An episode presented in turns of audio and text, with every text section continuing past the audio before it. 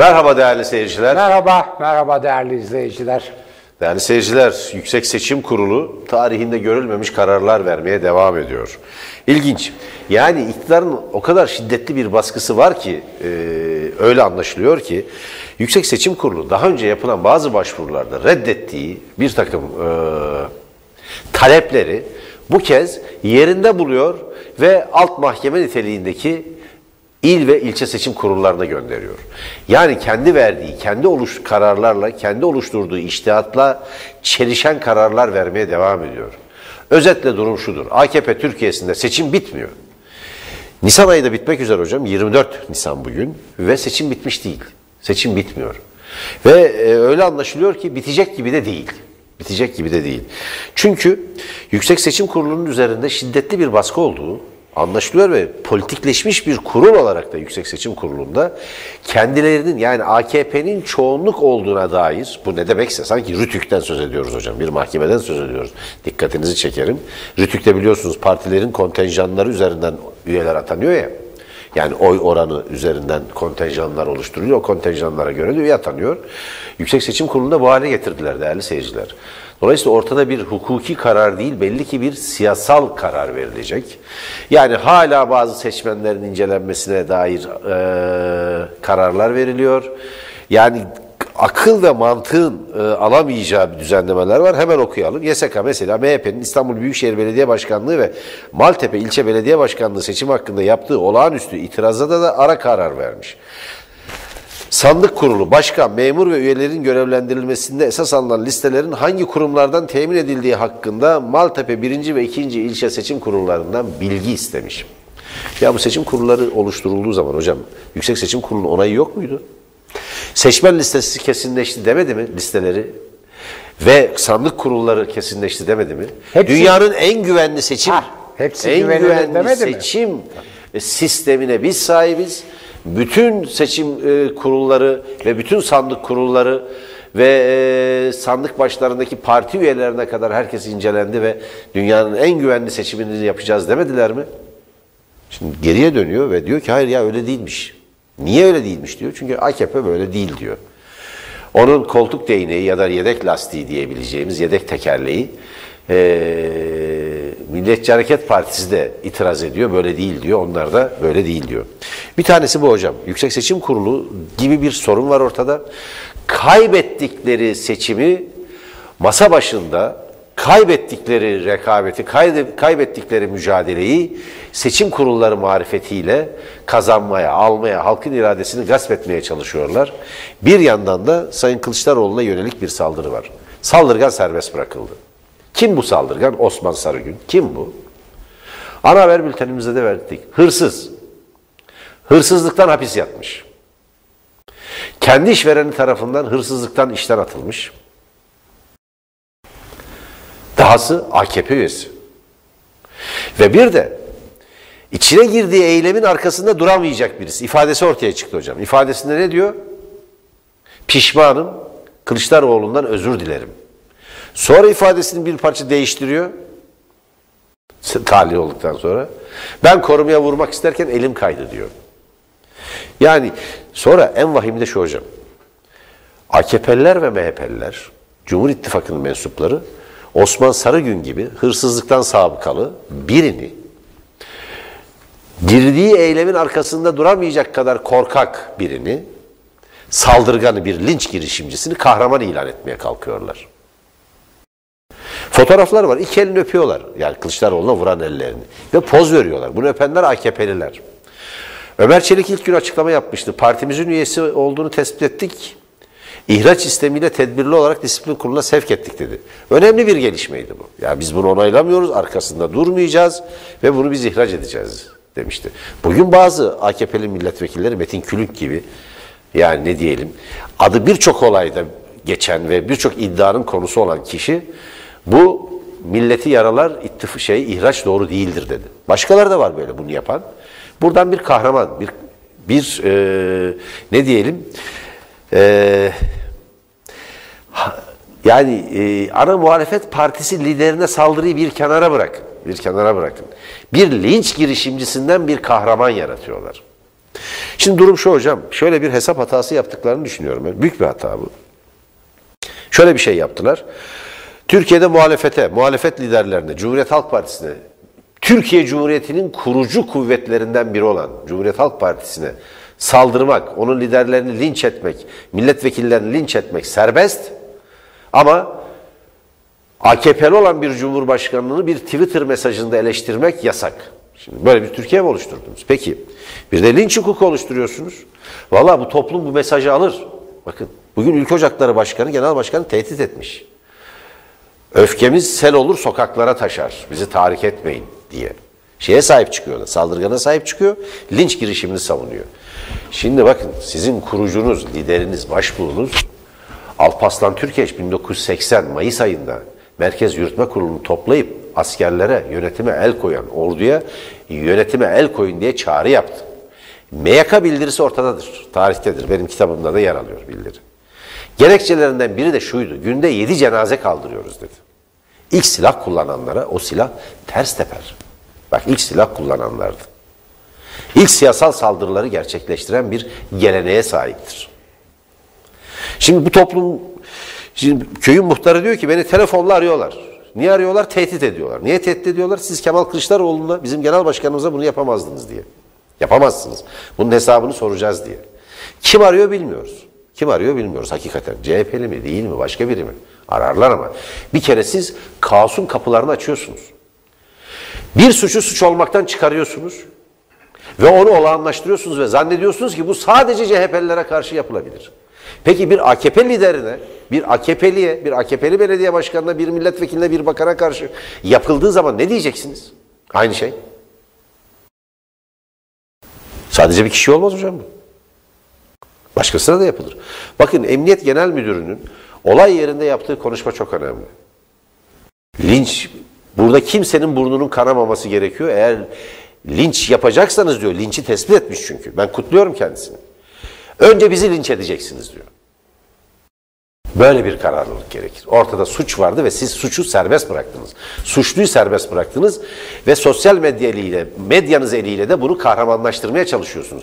Bugün yandaş medyanın bir bölümü CHP tahrik etmeye devam ediyor diyor. Ya hocam şöyle oluyor.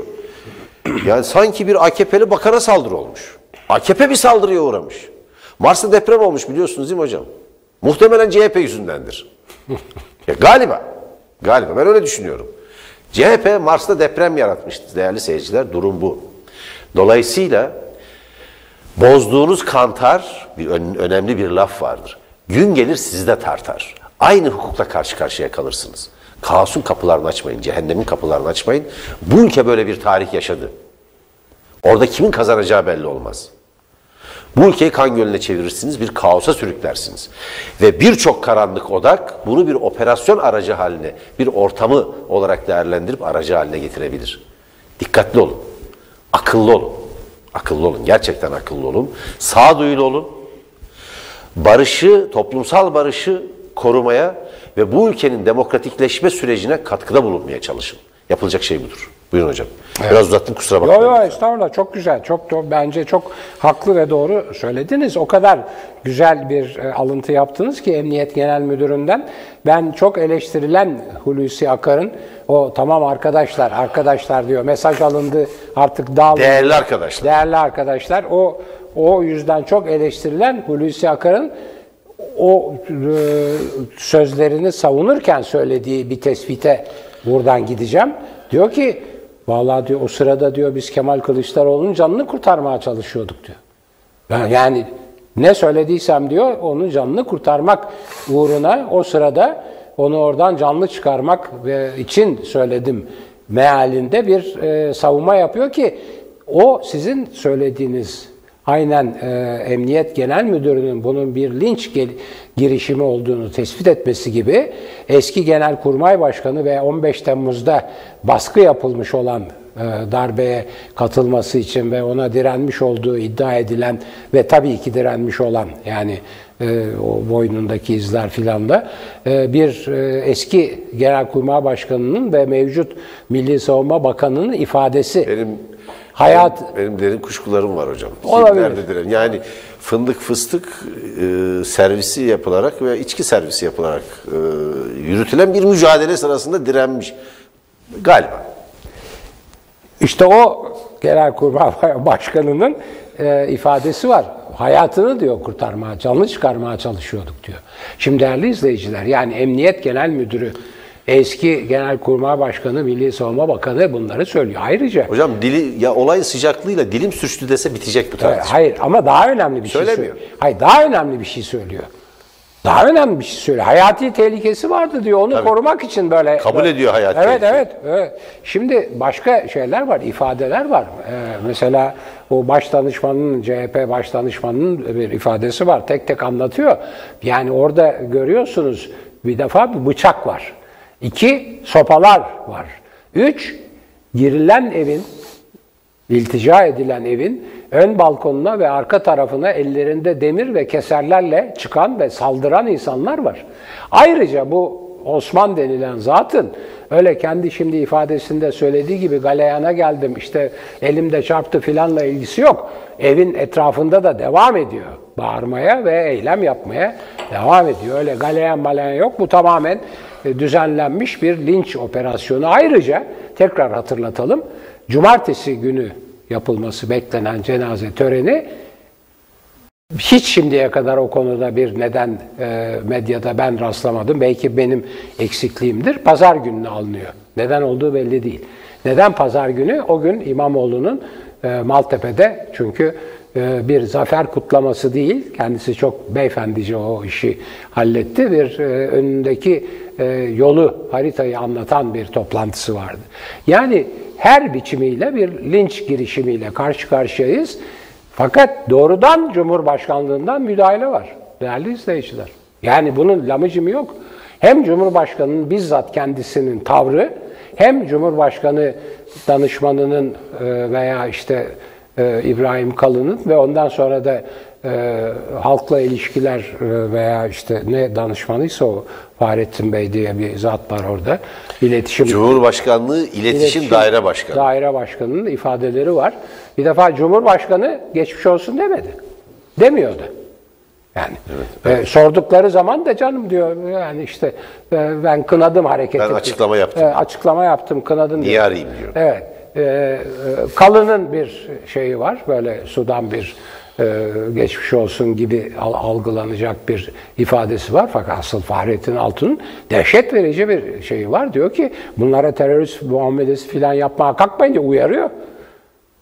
Böyle diyor bunlar terörist muamelesi, linç, linç e, girişimi e, yani bir e, pro- programlı, planlı bir lin- linç girişimi sanıkları muamelesi yapmayın diyor. Bunlar diyor anayasal haklarını kullanan masum vatandaşlardır. Yani siz üniversitede pankart açan öğrenciyi hapse atacaksınız.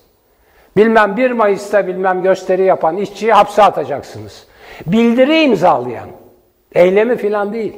Akademisyeni. Eylem filan değil. Bildiri imzalayan akademisyenleri hapse atacaksınız.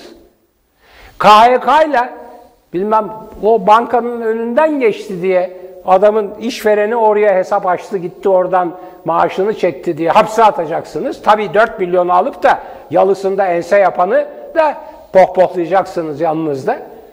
Böyle bir adalet sistemiyle maalesef bu Osman denen zatın yaptığı eylemin ve onun arkasındaki planlı programlı linç bir toplumsal linç hareketinin affedilmesine yol açacaksınız. Bakınız medyada yani e, sosyal medyaya bakınız. Bu bu medya bugünkü bu gazeteler, televizyonlar filan kendi iplerini çektiler, intihar ettiler. Ben kimi gördüysem etrafımda hiç kimse haber haber onlardan izlemiyor. Çok meraklısı olanlar bazı dizilere filan bakıyorlar o kadar. İntihar etmiştir. Amiral gemisinden bilmem şey tahlisiye sandalına kadar ne varsa e, gazetelerde ve televizyonda intihar ettiler. Hiç kimse onları kale almıyor artık ama Twitter'da, Facebook'ta, Instagram'da, şurada burada ifadesi var bu Osman denen Amiral gemisi Haliç takası gibi bir şey oldu hocam. evet. Haliç takaları bile iyidir. Yani o onlar işe yarar. Ben en çok en çok e, Kadıköy Haydarpaşa arasındaki kayıkçıları Bu kadar bile işe yaramıyor diyorsunuz. Yok yok maalesef hiç. Yani şimdi dolayısıyla oradaki ifadelerine bakın nasıl planlı programlı biçimde ifadelerinin e, yönlendirildiği ve adeta onun ağzından yazıldığı görülüyor. Şimdi Merdan Yanardağ çok önemli bir şey söyledi. Çok önemli bir şey söyledi. Dedi ki bu dedi şiddetin eğer kapısını açarsanız bu dedi çift taraflı bir koridordur. Bir gün döner size de gelir. Silahlı saldırının yolunu açarsanız bir gün döner size de gelir. Şimdi şöyle bir şey var. Şimdi toplumun tepkisi diyorsunuz değil mi? Şehit cenazeleri diyorsunuz değil mi? Bir başka şehit cenazesinde devletin en üst makamlarında olan ve o şehit cenazesine katılanlara biri kalkıp da siz bilmem çadır e, mahkemeleri kurdunuz, bunları içeri aldınız, bu katilleri, onlar da şimdi benim oğlumu öldürdüler diye aynı saldırıyı yapmaya kalkarsa ne diyeceksiniz? Ne yüzle onu önlemeye çalışacaksınız? Değerli izleyiciler, demokrasinin birkaç tane çok ciddi, çok ciddi düşmanı ve tehdidi vardır. Bunların iki tanesi ideolojiktir. Irk ve milliyet üzerinden siyaset yapıyorsanız, eşitliği bozduğunuz için, tek bir ırka, tek bir milliyete hak tanıdığınız için mutlaka faşizme gidersiniz. Dinden veya mezhepten hareket ederek siyaset yapıyorsanız mutlaka Hristiyan veya Müslüman veya Sünni veya e, Alevi neyse e, işte her türlü e, mezhebin yani Alevileri çok seviyorum ve onları çok demokrat bir felsefeye sahip oldukları için de destekliyorum ama sırf onun adına eğer siyaset yapılıyorsa sonunda o da onun şeriatına, Hristiyan şeriatına veya Sünni şeriatına veya Emevi şeriatına gider. Şimdi bu iki ideolojik düşmanın yanında bir de operasyonel demokrasinin demokrasi adına altını oyan ve onu mahveden bir başka olay o da işte şiddettir. Şiddetin kapısını araladığınız zaman bütün tarih gösteriyor ki en başta o kapısını arayanların dönüyor, tepesine iniyor o şiddet. Yapmayınız bunu. Yanlıştır bu. Yanlıştır.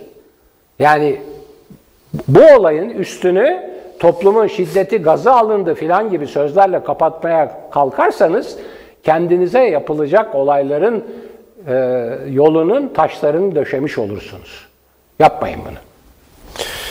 Çok haklısınız hocam. Çünkü aynen öyledir. Çift taraflı koridordur.